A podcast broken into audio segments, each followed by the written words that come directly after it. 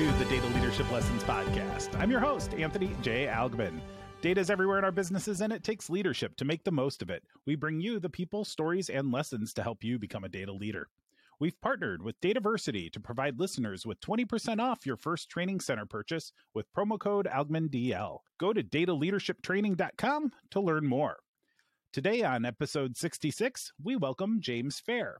James is a senior vice president for Executech with over 35 years of experience in IT, 30 years in leadership, and a dozen years in the interpersonal workspace. James combines his love for IT and cybersecurity along with his passion for leadership development. James, welcome to the show. Thanks, Anthony. It's a pleasure to be here. An honor. So, like we do with all our first time guests, why don't you just take a moment and tell the audience a bit more about your career before Executech and how those experiences led you to doing what you do now? Sure. Um, so I'm I'm an old guy, so I go way back. Um, when I first started tech, actually, uh, a friend of mine got an Atari 2600, the old school cartridge type, you know, Atari, and I went home and told my parents, "Man, I want one of those."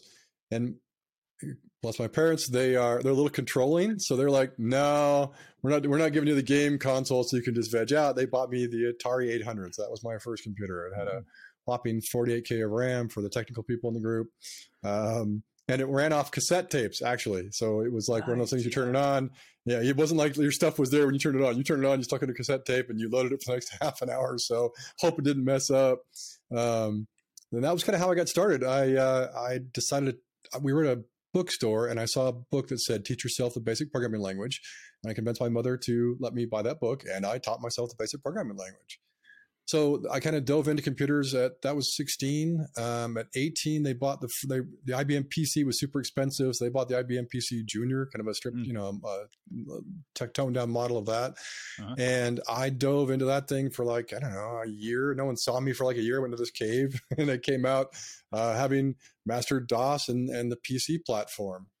Um, that's how I got into tech. Really, uh, leadership for me was a different story. I I had this weird thing happen to me as a kid. I had this flash of insight. I was thinking about, I was reading a book about leadership, about a leader.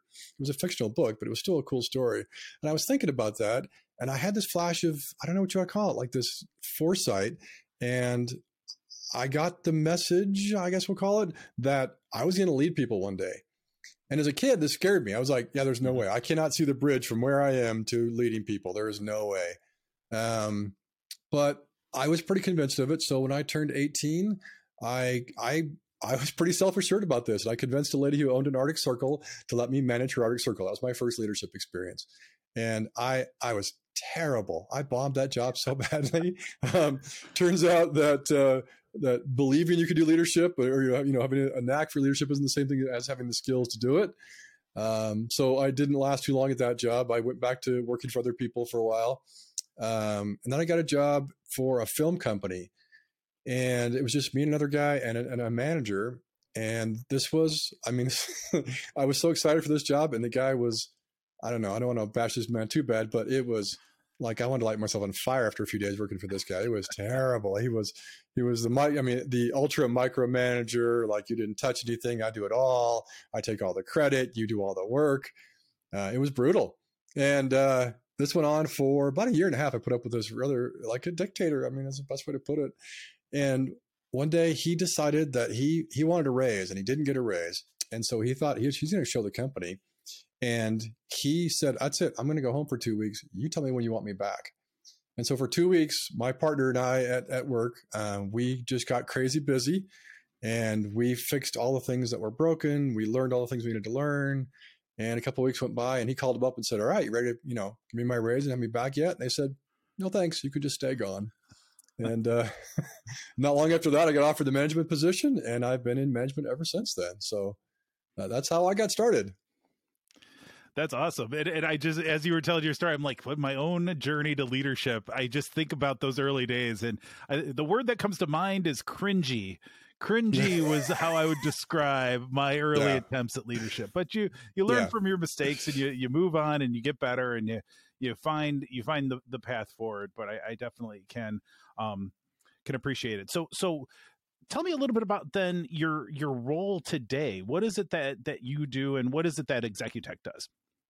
Yeah, so um, I mean, I don't want to give you the sales pitch, but Executech is an award-winning IT service provider. Uh, we do IT support and cybersecurity and cloud services, and our our our biggest come from is that uh, people first is our biggest company value. So it's not just some uh, super arrogant IT person who's going to tell you how things are. We realize that business, IT exists because of business. So we're going to send you someone who's personable and you know dedicated to your company's success is really what it's all about for us. So we position uh, typically our market is the folks that know they need it support but can't afford a full-time it person they contract with us to come in and take care of all their it so we consider ourselves an it outsourced department really. So and, are you targeting like more small and mid-sized businesses yeah smb yeah. market is typically yeah we do some backstop for some larger clients and we do we have multiple consultants at some bigger clients but our our niche really is in the SMB space for sure. Awesome. So um, so what what is your role at at at Executech then? Yeah, so I am now senior vice president at Executech. So uh, I take over all technical. I I am over rather uh, all technical services for Utah. So anything to do with techs or procedures or challenges or clients, um, that's under my purview. So it's all my fault, which I'm okay with. I, I love that part. So there's a lot of things that we can talk about today, but I feel like what's top of mind and has been top of mind for the better part of the last couple of years uh, is is the pandemic. I mean, we're recording this in in January of 2022. Um, the pandemic is still very much here, um, and I have to imagine you've been doing this uh, this kind of work for for a while.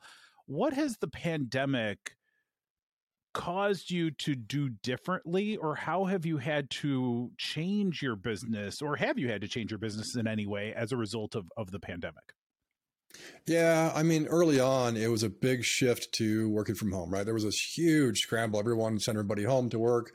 So we had this massive uptake in this backlog of buying VPN licenses. Everybody needed to jump on a virtual private network from home. Um, so it was uh, ramping up internet speeds getting new firewalls that could support that many new users from home and preparing users to be able to work in a secure environment at home. So that was a big part of it. Um, you know, even now, there's some companies are back in the office, but many are still in the work from home environment. So another shift has been how do we secure the environment as if they were at the office, even though they're not at the office. Mm-hmm. Um, some of that's been solved with uh, virtualization, of course. So we have uh, virtual desktops now, where you doesn't matter really what device you use, you can connect to your desktop, as as a, you know you call it, uh, in the cloud. And so you're working on a machine, a virtual machine in the cloud. Therefore, there's really there's not any real connection between your computer or whatever device you're using and this work computer.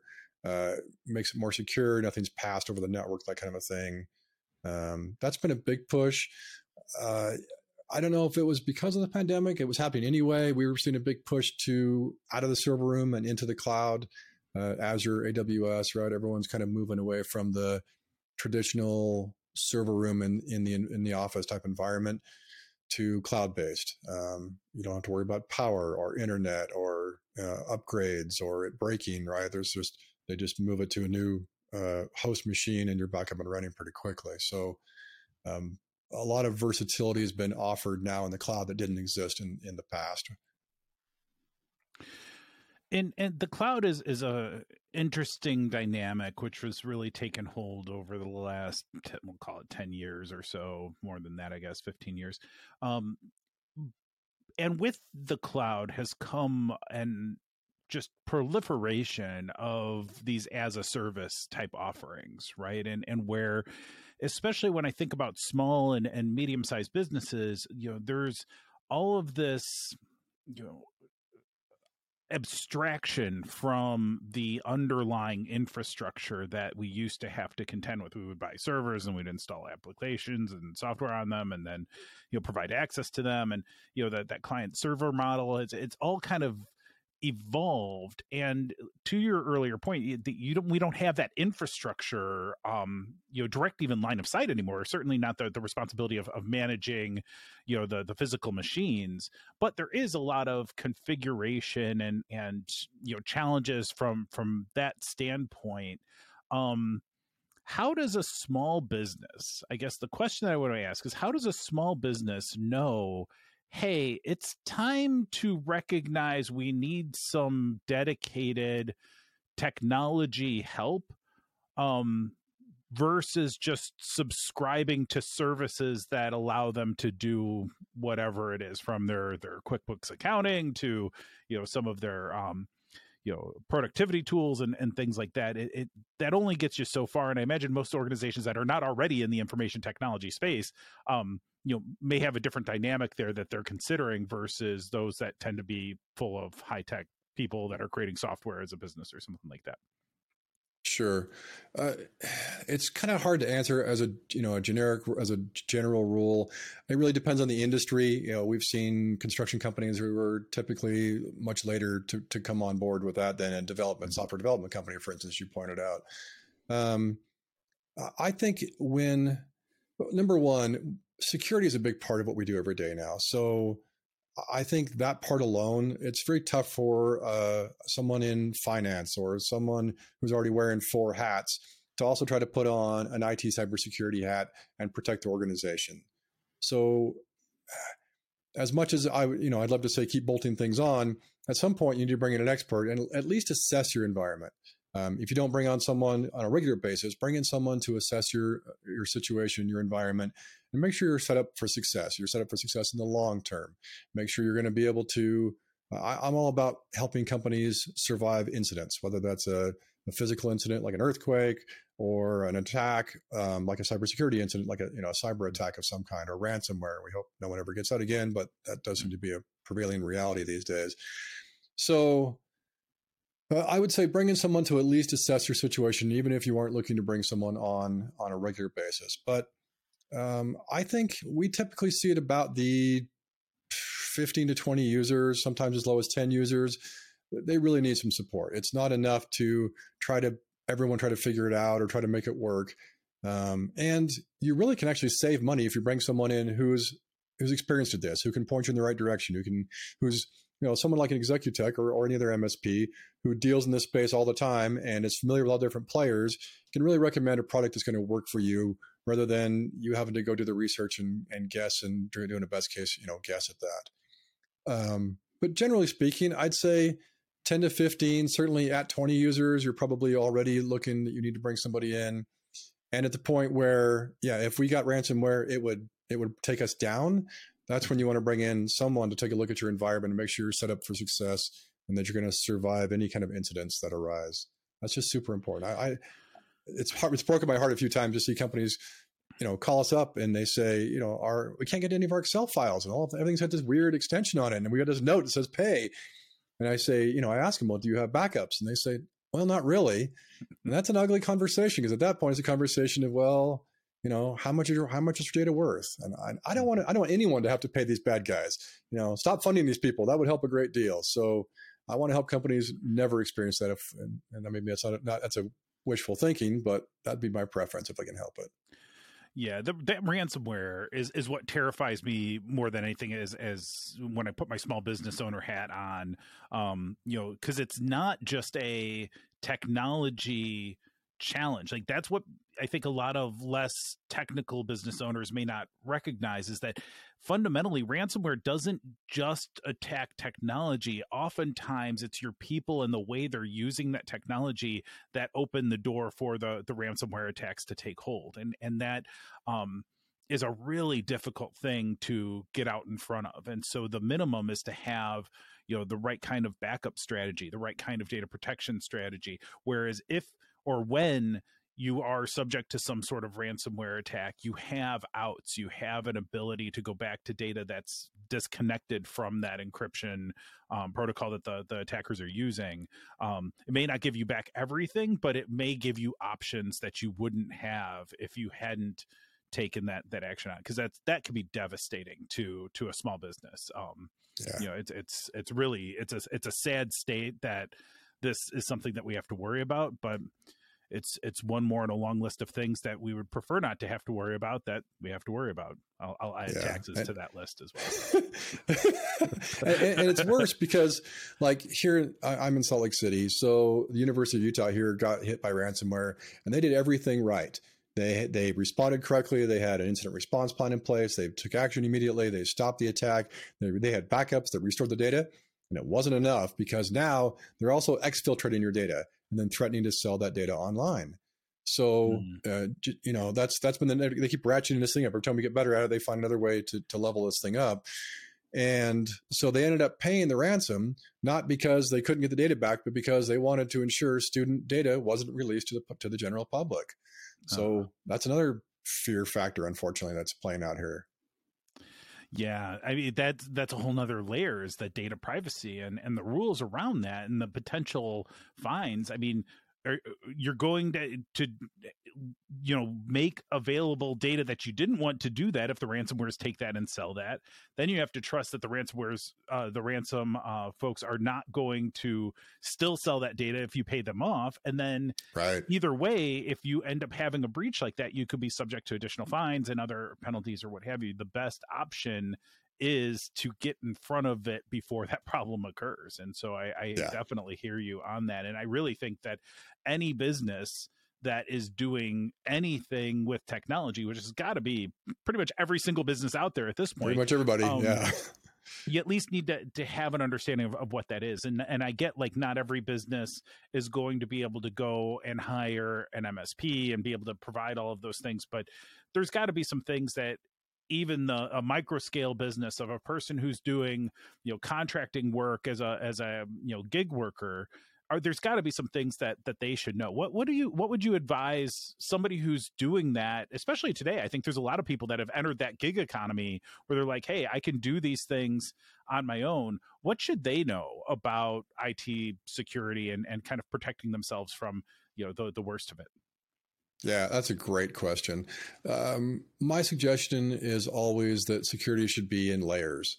Um, the more layers we can put in place, the better you know, the better your chances of uh, of surviving an attack or making it harder for the attackers to reach you. Um, uh, it's a terrible analogy, but if there are two two cars that are the same out there, one has an alarm and one does not, the thieves are going after the one without the alarm. So we want to put on as many alarms and layers and locks and things as possible. Um, some bare minimums are, you know, you need antivirus these days.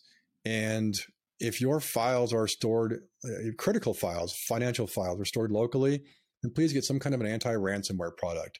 Uh, there are a couple out there right right now. I don't need to name names, but um, there are some very effective anti-ransomware products, and they're not a little different from antivirus. Antivirus is like someone gets attacked and then we write a signature that matches that that executable and we send it out to everybody so that everyone has that that signature and can block it. But anti-ransomware uh, is more behavioral based, so it's looking for actions like encrypting files, and these kind of things, and then blocking that. So it doesn't have to have every single variant out there already saved in its database in order to prevent them. Uh, it's been very effective. We've seen it save lots and lots of clients many, many times. Um, so please get some kind of an anti-ransomware product, even if it's a bit more of an expense than you were anticipating. it is absolutely worth it because you do not want to be in the in that situation where you're having to, uh, you know, pay or not pay. Um, go ahead. Andy. Can I ask you? I want to ask you a, a ridiculous yeah. question that just came to mind that I don't know okay. that I've ever had anyone ask or I've, I've ever read the answer to. Can I outsmart the whole system by not using computers and just running my business from an iPad Pro? Could I do that? Would that work? um, let's go with probably. Um, really? you know, QuickBooks doesn't only runs on the iPad Pro, but if you're okay with the spreadsheet, um, then you know your, your, email is still subject. Just at that point, just be super careful, please, because you are the weakest point in, in the whole chain at that point. If someone breaks into your account and you get your credentials, then you're in a world of hurt. Um, yeah, if you're backing uh, up everything to like iCloud or, or what have you, like the technology right. around you is probably pretty secure, pretty good. But yeah, you yeah. you quickly become the that weakest link. Uh, right. Uh, I imagine, but but there is so there is something to that though. If you're operating in a in a controlled environment where there's no kernel level access, there every application is is somewhat standalone. You get yourself a, a password management tool, and you manage most functions through as a service offering through a a mobile device versus a um, you know, a PC or laptop, that at least offers some level of protection, is what I'm hearing. I, I imagine we were not, yeah. we, neither of us want to go out on a limb and say, yes, this is the answer for all your data security needs. Grab a notepad. um, yeah. Um, but you know, they, yeah. the most uh, unfortunately, security and ease of use tend to be at opposite ends of the spectrum, right? Mm-hmm. The the most secure server is the one that's unplugged, sitting in the middle of the server room. It's just not very useful. Um, yeah. And and the most security we can put in place is having retina scans and password scans and multi-factor authentication and all these things, but it becomes cumbersome. So the the idea is to find somewhere in between that you can juggle this thing um, yeah, we could all go back to, to legal pads and that would probably stop the attackers for a while. But even your iPad's attached to the internet and you're using email and you're saving things to, to a cloud based system. And they're trying to figure out how to attack those cloud based systems now. Mm-hmm. Um, we have a, a belief, a perspective that anything we stick in the cloud is safe and good to go forever. Um, but there have certainly been uh, incidents in the past where that's not been true. If someone can get, steal your admin credentials, they can log into your cloud account and infect those mach- uh, infect those files or delete those files. So we actually do recommend backing up the cloud backups. Unfortunately. Mm-hmm. Mm-hmm. Yeah, I, so. I've come to realize that I have a problem when it comes to backing things up and that I am on the other end of the spectrum where I'm like, you know, it's not enough to have the local backup and the actual on disk backup, but then I've got the extra external drive and then I've got the the Google right. Drive, but I should also have it on iCloud. Like I've got so many backups, then I end up getting confused and accidentally deleting something I needed that didn't exist anymore. Right. Like that's right, where again the human becomes the problem here because you create this crazy ecosystem around yourself and and that's my problem is like I've got too many drives and too many computers and too many devices. But it's um I imagine most people are on the side of they just do their work and and and think oh it's there's backups here. I see the the iCloud backup is happening. Um that'll be fine you know and and that's probably not fine. You probably need to to know a little bit more. Um yeah. one of the items and and, and kind of our, our prep uh, that that came up in, in that discussion is that you talk about how you can leverage these cybersecurity tools to cut your costs and so to actually have lower costs can you talk about how that all shakes out what is that what does that statement actually mean well if you imagine that you're going to have to hire a cybersecurity expert to come in and audit you periodically and you don't really know what tool to grab. So you may end up with three backups and two antivirus programs and a couple other things. Hiring an expert to come in periodically and audit your environment and say, you, you've got too many tools. You don't need this one. You do need this one. Um, this is in excess, or you only need to enable the advanced features on your server where your files are kept. Because if your workstation gets infected, then we can wipe it out and, re- and reinstall it pretty quickly. Um, that's a big part of it. Or you don't end up taking your I don't want to bash any uh, local, you know, groups, but let's say you take your computer to a local group and they end up with it for days. Well, you're down for days. Mm-hmm. So can can we actually prevent that? Um, and I actually recommend replacing hardware periodically. Most environments, or smaller environments, they want to wait till things completely break until they replace it.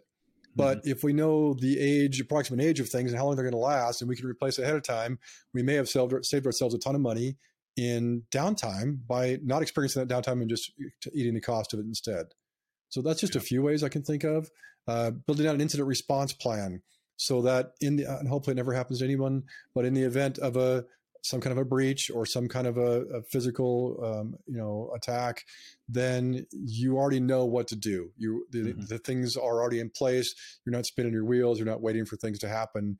You've got ideas, concepts contacts, everything all ready to go, and you've practiced it, so you know what to do. Yeah, well, and and having a plan at all, like a disaster recovery plan, or just a, an, an, awareness that hey, I should be doing some backups, I should be doing some things. That goes a long way. Like we talked about, it gives you options, it gives you avenues where you don't know if you'll be ever subject to a ransomware attack, but you will likely have hardware go bad at some point or you'll you right. may have something where they've changed a service or that something accidentally got deleted i mean that that you know i'll never forget the time that um my wife said i think i might have just deleted all of our photos. And i was like oh. No I, I i'm pretty sure you haven't. And then i went and looked on the computer and i'm like wow what happened really and and it was it was we had deleted them all and then it, it, it like is are you sure? And we're like Yes, oh. and, and then she's like, "Well, then I went to the trash and deleted all of that." And I'm like, I'm like, so she's like, but it was it was causing problems or whatever. I'm like, well, first of all, I have like three backups still, so we're good. Yeah. Don't worry about okay. that. But it was one of those things where because the way that it communicated, way, the way the machine, because it was actually very reasonable. I saw the steps that she had gone through. I saw what what had happened and what she had been trying to do because she was she was doing some reorganization. She was doing some you know oh, adjustment, yeah, and there was a bunch of like and... duplicate copies, and there was a bunch of like noise and the tools that she was working with were not well equipped to the kind of cleaning up process. They were equipped to the set it and forget it and don't mess with it type of approach, but she wanted things a certain way, which most of us often do. So it really wasn't sure. her fault. But it was one of those things where for for an hour there, she was very concerned that she lost all of our kids' photos and, and all of that, oh. and that's terrifying. And fortunately, yeah. we were able to to restore it. And I, you know, in most of my life, to be totally fair, I am not the biggest fan of Microsoft because they cause me a lot of problems and there's a lot of things that are features that I don't think are particularly good features. But in that yeah. circumstance, the Windows backup had a hmm. pristine mm. copy of the photos where I had other copies of the photos, but they weren't like nice. it lost a little metadata or they weren't quite up to date or what have you. I will give right. Windows backup credit that it saved it, replaced it with a hundred percent accuracy, and we were very nice. happy. So for all of my Microsoft bashing that I've done throughout my life, Microsoft aces on that one. You you you took it, you, you knocked it out of the park on on the the photo uh, destruction attempt that that we had. had. But that's I mean, a good story. It wasn't a hacker. It wasn't a, a you know a, a, right. a ransomware attack. It was just us trying to clean up some photos, and that can lead inadvertently to a bunch of things and and layers of defense ended up making it so that it was no problem at all and and it's that mentality of having that um you know those backups where you say hey most of the nonsense on that computer, old software or whatever, I don't care about it all. But the photos, that is our most precious yeah. data in the business That's of my history. family family photos were the were the data to protect in that circumstance and i think that's another important lesson as well for anybody who's out there it's like don't try to necessarily protect every bit of data you have at the same level recognize what's most important what's most mission critical and maybe make that third or fourth backup with those versus everything so that yeah. you can have that that vault level copy of the things that are truly most important and again it's just more layers of defense is more options for you to have. Yep. And we certainly encourage online backups, cloud based backups of some kind, because fire, flood, theft, things happen physically in the environment. You know, flash drives fail. So, as much as I encourage local backups, I really want to take to the next level and make sure you've got some kind of cloud based backups. And another thing to, to check is periodically check them. It's not sufficient to just, this is not a fire and forget solution where you turn it on and, you, and everything's good to go. Test it once in a while um, it's kind of scary how often we'll go into a new environment and we'll do a restore and find that we can't restore because the last backup was six months ago, and suddenly they're like, "Whoa, hang on." So please, please, please test your backups. If you do not hire an IT professional to come in, test your own periodically. Make sure you can actually get the files back and you can go back to working um, should something go awry. Yeah, that that is absolutely great advice. And then I would also add to that is keep notes on what you've done and that that's something that i haven't done and that's what's caused me confusion of the backups that i was taking because at the time i'm like oh i'll remember this I know right. I have a terrible memory and I'm still like, oh, I'll remember this. No, I'm not going to remember. I'm going to forget by tomorrow.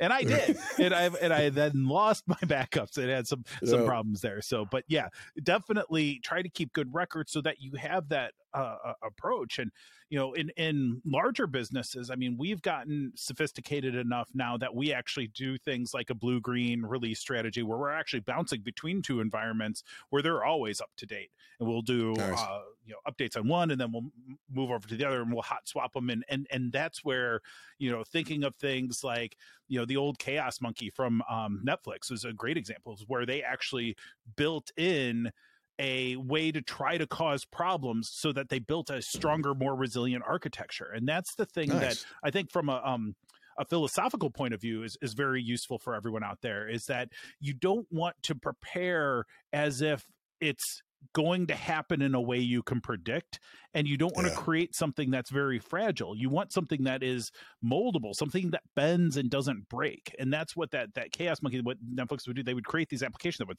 um, you know shut down servers and they would just randomly cause chaos cut off networks and but they created then a more resilient platform that now when you know 200 million people want to watch movies on a friday night all of a sudden in the same time window very rarely does it all crash anymore and it, it right. took time to get to that point. point and most of our organizations are never going to be that sophisticated but the philosophical lesson there i think is great is to say okay things are going to break in ways we can't predict let's try to build some muscle memory let's try to go through some training and see what happens if we do have some some challenges and learn from those things that do happen because the things that have happened are much more likely to happen again than things that you can predict otherwise.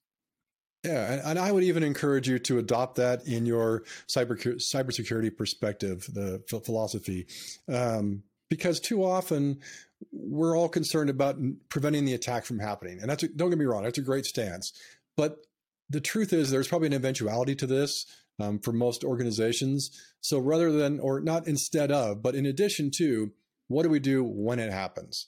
Not just how do we stop it from happening, but what do we do should it happen? That's that's a new perspective. I think we all need to make sure we accept um, a little more than we are currently yeah, I would, I would definitely agree with that. And we've we've touched on a bunch of things that are like good ideas to think about. And this this whole episode's probably been a little bit overwhelming for folks because we've jumped into some different directions or, or what have you. Can you talk a bit about the process that you take?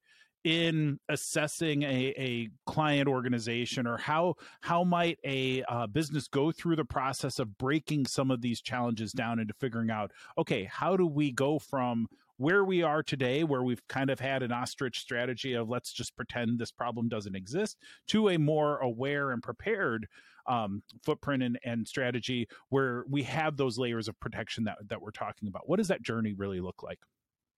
Yeah, it starts with assessing your current environment. So it's really important you know where all the pieces are, how they how they connect, how they interact. So some kind of a network diagram along with knowing all of your current assets. That's really what I would start with. And then knowing where your data assets are, particularly the, the critical ones, the financial ones, the, the ones that the company cannot do without. Where are those? How are they being managed? How, how are they being accessed? And then what can we do to protect them even further? Um, incident response plans, I really believe it depends on the size of the organization, right? Small organizations is going to be probably one poor person having to take this all on. But in some of the larger ones, you want to make sure you're splitting those roles up you know, who's going to be in charge of the whole thing? Who's going to run point on this? Who's going to be the person who takes care of the PR aspects of this? Um, and then I also recommend having contacts built out ahead of time so that you're prepared for this. Uh, law enforcement, legal, maybe hopefully you never need it, but a forensics team, uh, cybersecurity insurance, credit monitoring or fraud remediation, and then worst case scenario, some kind of a, a negotiator. Hopefully you never have to reach that point. Um, and then you really want to split it up into detection and analysis, right? How do we how do we detect something going on in the network? How do we know what it is when when something breaks? How do we restore from it? Would be the second part of it. Um, how do we preserve our data? That's you know another part of it. How, how, do we monitor that data and make sure it's not being attacked or changed or modified?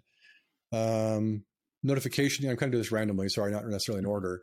Um, notification guidelines who do we notify, when, based on what, um, and then afterward get together and do some uh, updates to the plan. Right, so you're going to put together an initial plan.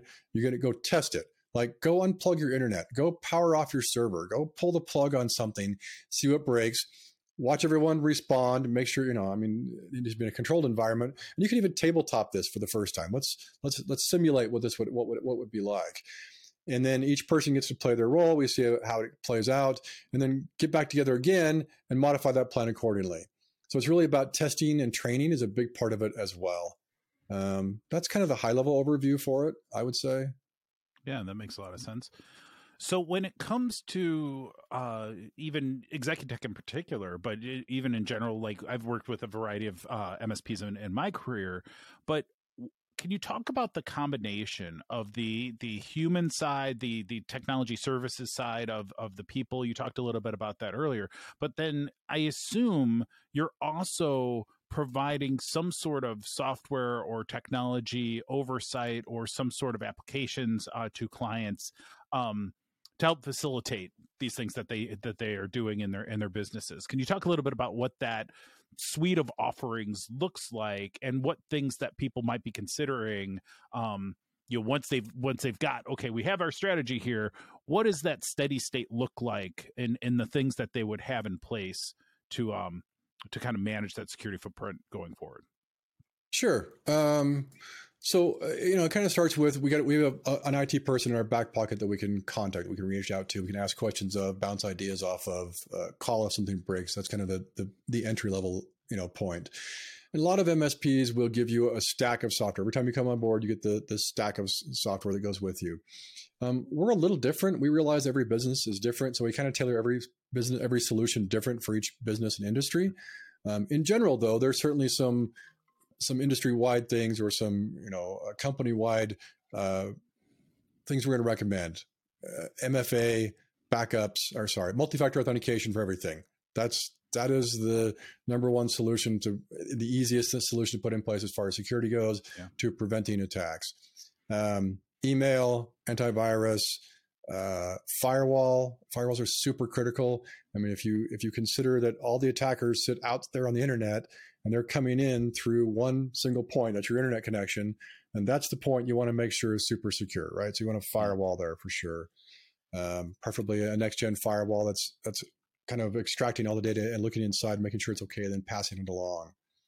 Um, patch management is another big aspect because Windows updates, uh, there, there's updates for everything your mm-hmm. hardware, your printer, your computer, uh, the the motherboard on your computer, uh, even keyboards nowadays have have firmware updates on them, and then Windows itself has all these updates. So you want to make sure those are happening because it's pretty common that attacks happen because someone didn't update a piece of hardware or software, and a vulnerability was found later on and attacked, and that's how they got in. So mm-hmm. updates are a big part of what of what you want to do. Um, other things that we start layering on would be um, DLP, we call it, or data loss prevention. So that's building into email to look for things like a pattern of a credit card um, or a social security number and watching for things like that. Um, anti-spam is a big part of, of, is highly recommended for every organization if because you're using everyone's using email give anti-spam there's another one uh, sorry i don't mean to jump around here but anti-spam is another one where you're probably going to get back what you put into it. Hmm. If I can save the poor busy user from having to dig through 50 more email messages that aren't really for them, then I've actually probably saved money by paying for this anti-spam piece of software on a monthly basis. Yeah. Um, and then we want to start layering on things like uh, geofencing, what we call uh, preventing access or traffic to and from countries to which you don't do business. You know, if you're not doing business in I don't want to name country names certainly, yeah. but uh, outside of your current one, then why do you need to have access from those from those external ones? So start blocking email from them, um, start blocking data access from those. That's kind of a really uh, the base set I would go with, um, and then we can expand it up from there. Cybersecurity can can layer up, you know, on beyond that to full 365, 24 seven monitoring. Uh, but that that's at least the general uh, to get you started for sure and and that's a great list. And that's that whole section is one that we should um you know you should bookmark that and go back to that list because there was a great amount of of insight there. I will note too we've had uh cybersecurity focused uh guests on the show before. And you can't stress enough just don't reuse passwords and multi-factor authentication. Goes a long way and that's good advice for each individual out there regardless of your business and your that's like just do those things and that will get you a long way um to to not having uh, the big the big problems. Um, yeah. Though this this whole idea of running it all from the from the iPad Pro is is also a, a potentially not to confuse everyone. So, I'm just I'm just uh, joking. Uh, let, let, me add some ones for the folks that aren't going to engage with an MSP or other IT professional. So MFA, please. Just turn that on, turn it on everywhere, put it on your Gmail account, whatever you're using. Mm-hmm. Please turn on multi-factor authentication.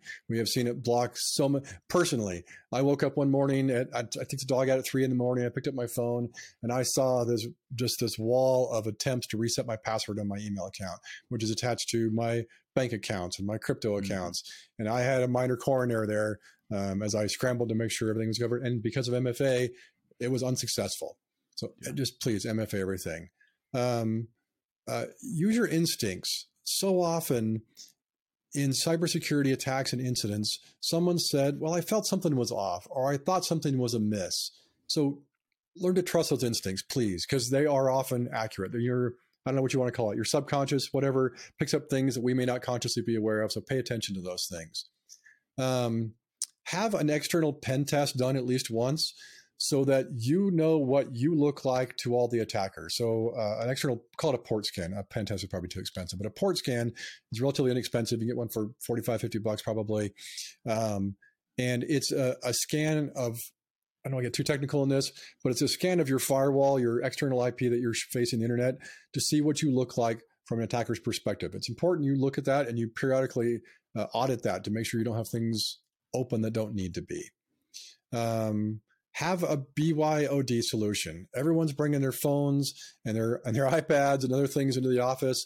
So please have something ready to go to handle those things, so you're not putting people's personal devices on your corporate uh, wireless. Um, do a dark web check. So uh, this sounds a little heavy, but um, have someone check your email addresses or your domain to see if they show up in attacks already out there. So in the in the criminal underground, they are selling, buying and selling passwords, credentials out there. Mm. Uh, they call it the dark web. And you want to make sure, and there are other companies, legitimate companies, that are also buying those lists. And then you can run your email address against those to see if you show up anywhere. So if you know uh, some cell phone company, for instance, got breached, someone stole a bunch of credentials, they're probably selling those lists out there. These legitimate companies will buy those lists and then you can run your email address in there to see if they show up and it will report back and say yes we see that you know back in 2012 uh, your account was breached and here was where it was sold and that kind of a thing. So you can go and change those passwords immediately.